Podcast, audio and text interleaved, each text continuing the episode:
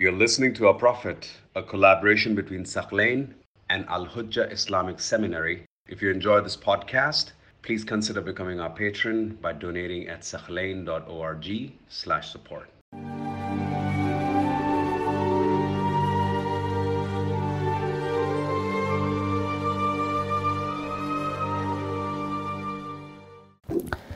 So the Prophet ﷺ comes back from the Battle of Badr. He's in Medina. What's the next significant event that happens in Medina? The next significant event is called the Ghazwa, the expedition or the Battle of Banu Qaynuqa. Remember, Banu Qaynuqa were a very prominent, influential, well-off Jewish tribe around the city of Medina. They even controlled the Medina market. And on Saturday, the 15th of Shawwal, this is, about a month after the Battle of Badr. It's about 2 weeks after the Muslims returned. So 2 weeks later, this battle happened. It wasn't really a battle. It's called the Ghazwa, but it's not really a battle. Let's see what happened. Basically, the pagan tribes and the rich Jews of Medina, and the Jews of Khaybar and other Jews, when the Prophet achieved victory after Badr, they were really concerned. They're like, now he's got a lot of prominence, and we fear that he's going to have so much power here, and that will threaten us. Because the more power the Muslims have, the less influence we have. So they were conspiring. What should we do? How can we bring these Muslims down? Now, the tribe of Banu Qaynuqa, the Jews around Medina, they became very active and they started a cold war against Muslims. They started mobilizing people against them, conspiring with pagans, other tribes to undermine the security of Muslims. And this really disturbed the Prophet and those Muslims. Remember, the Prophet made an agreement with them, the Document of Medina, that you should not undermine us, you should not fight us. They started a cold war. See, they were smart. They didn't take out a sword, hey, let's fight. They started to mobilize people in a conspiratory way. Now, the Muslims knew that the Jews were doing that, but they don't want to go to war with them, right? But they wanted an opportunity to also establish justice there. So, the Prophet ﷺ, one day he goes to their market, he stands before them, and he gives them a speech in the bazaar of Banu Qaynuqa. And basically he told them, look, O Jewish people, I've made a treaty with you. And you saw what God did to the Quraysh, who are very powerful. Didn't you see what God did to them at Badr? I'm giving you advice, stop your conspiracies. Stop this cold war with us Muslims. And learn. Instead of fighting me, why don't you come and join my beautiful path? And he invited them to the religion of Islam. Stop your conspiracies. You know what they told him? They told him, those people at Badr, they don't even know how to fight. Don't compare us to the Meccans. We're much stronger. And if we were to go to fight with you, to go to war with you, we would finish you off. Look at the audacity of them. They signed a treaty with the Prophet. In fact, they came forward and they told him, let's sign a treaty so we can live peacefully. Now look at the tone that they were using with the Prophet ﷺ.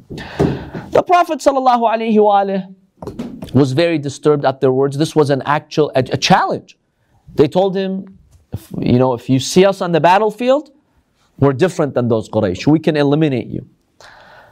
But remember, the Prophet didn't want to spark anything with them. Because then he would be blamed, oh, he's a man of violence, this and that. But he was waiting for the moment to pass a judgment on them. So one day, remember we talked about this before. One day, a Muslim lady, she went to the bazaar of Banu Qaynuqa to sell something at a Jewish goldsmith shop. And basically she was covering herself with hijab. She didn't want the men to see her. So they kept telling her, uncover yourself, uncover yourself. She said, no, these are my beliefs. What do you want from me? I'm just here to do business. I'm buying, selling. They're like, no.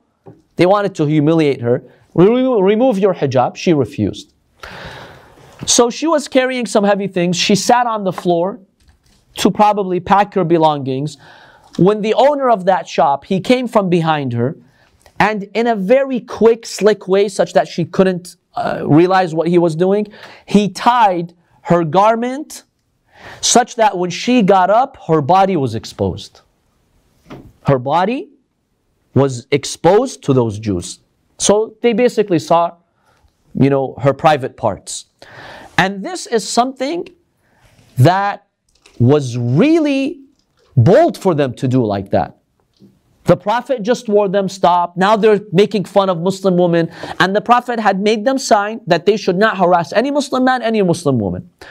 So instead of the other Jews coming to him and telling him, hey, this is wrong, stop, we don't accept this, they all started laughing at her.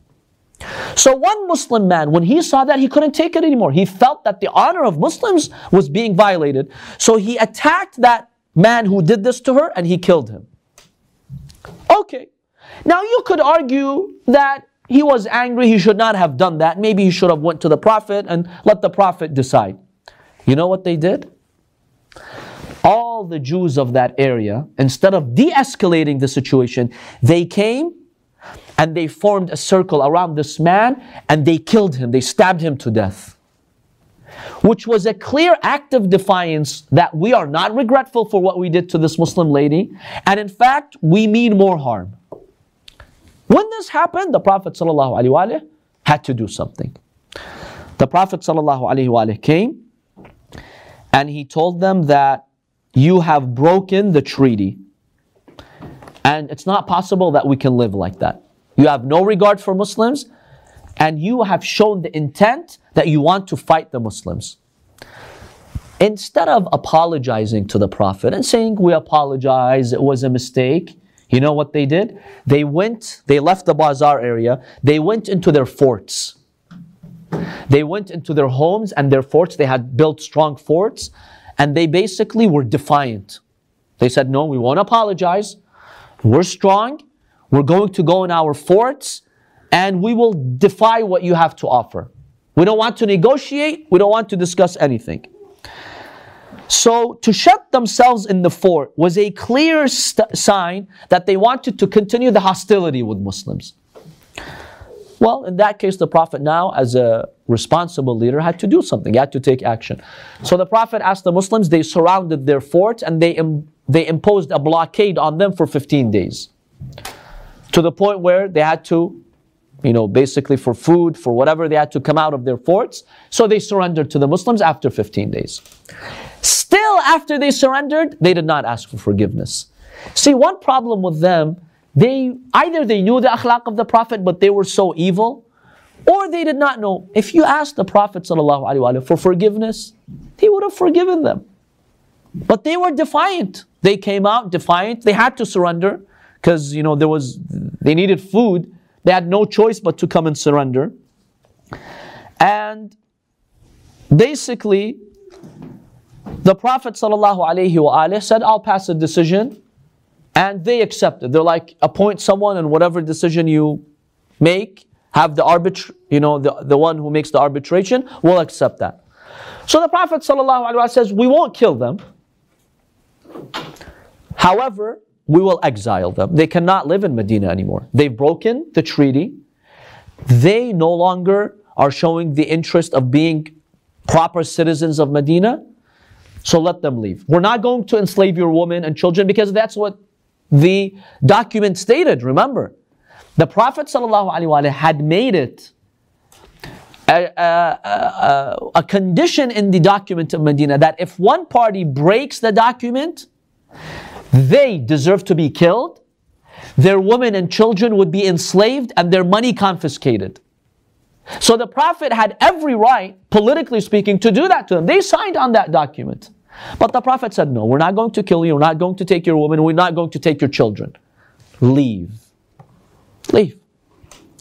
So they left. They left the city of the Medina, and they went north to the Syrian area, to a Syrian region, in southern Syria, and they did not stay there for long. They perished over there. So, my dear brothers and sisters, when Orientalists look at these events, they say, see, the Prophet was not unfair. He led an entire people He kicked them out of their, city. He exiled them. He displaced them. But in light of what happened, and you look at the historical facts, don't you see that the Prophet was justified? What are some objections that you could academically have to what the Muslims did? Remember, the Prophet came to Medina. He signed a treaty. They willingly came and they signed, and they all signed that if we break the treaty, there are consequences. The Prophet chose the least of the consequences. He had the right to kill them, to fight them, to enslave their women and children, because this was in the treaty. But the Prophet said, no, I'm not going to do that. Just leave. You want to kill us. You want to violate our rights. And they started to conspire with other tribes to invite them to attack the Prophet in Medina. So it was a national security issue. The Prophet says, leave. I'm not going to fight you, but leave. You're not welcome staying here now that you've broken the treaty.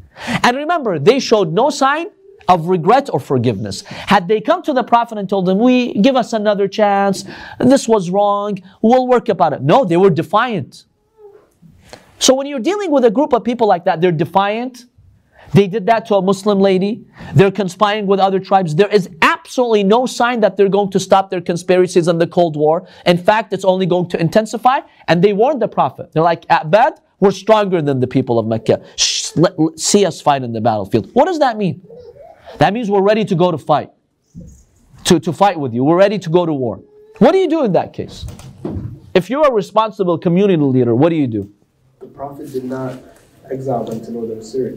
He told them, leave. You're not welcome. See, he says this area, people who respect the Constitution are welcome to stay. But now that you've violated the Constitution, leave. And remember, they didn't repent. If they asked for another chance, showed some repentance, the Prophet says, okay, I'll give you another chance. They were defiant, so the Prophet says, leave. So they went to, Syria. He didn't tell them to go to Syria. He said, just leave the Medina area. You're not welcome here anymore. So you give them the most humane option. Exactly.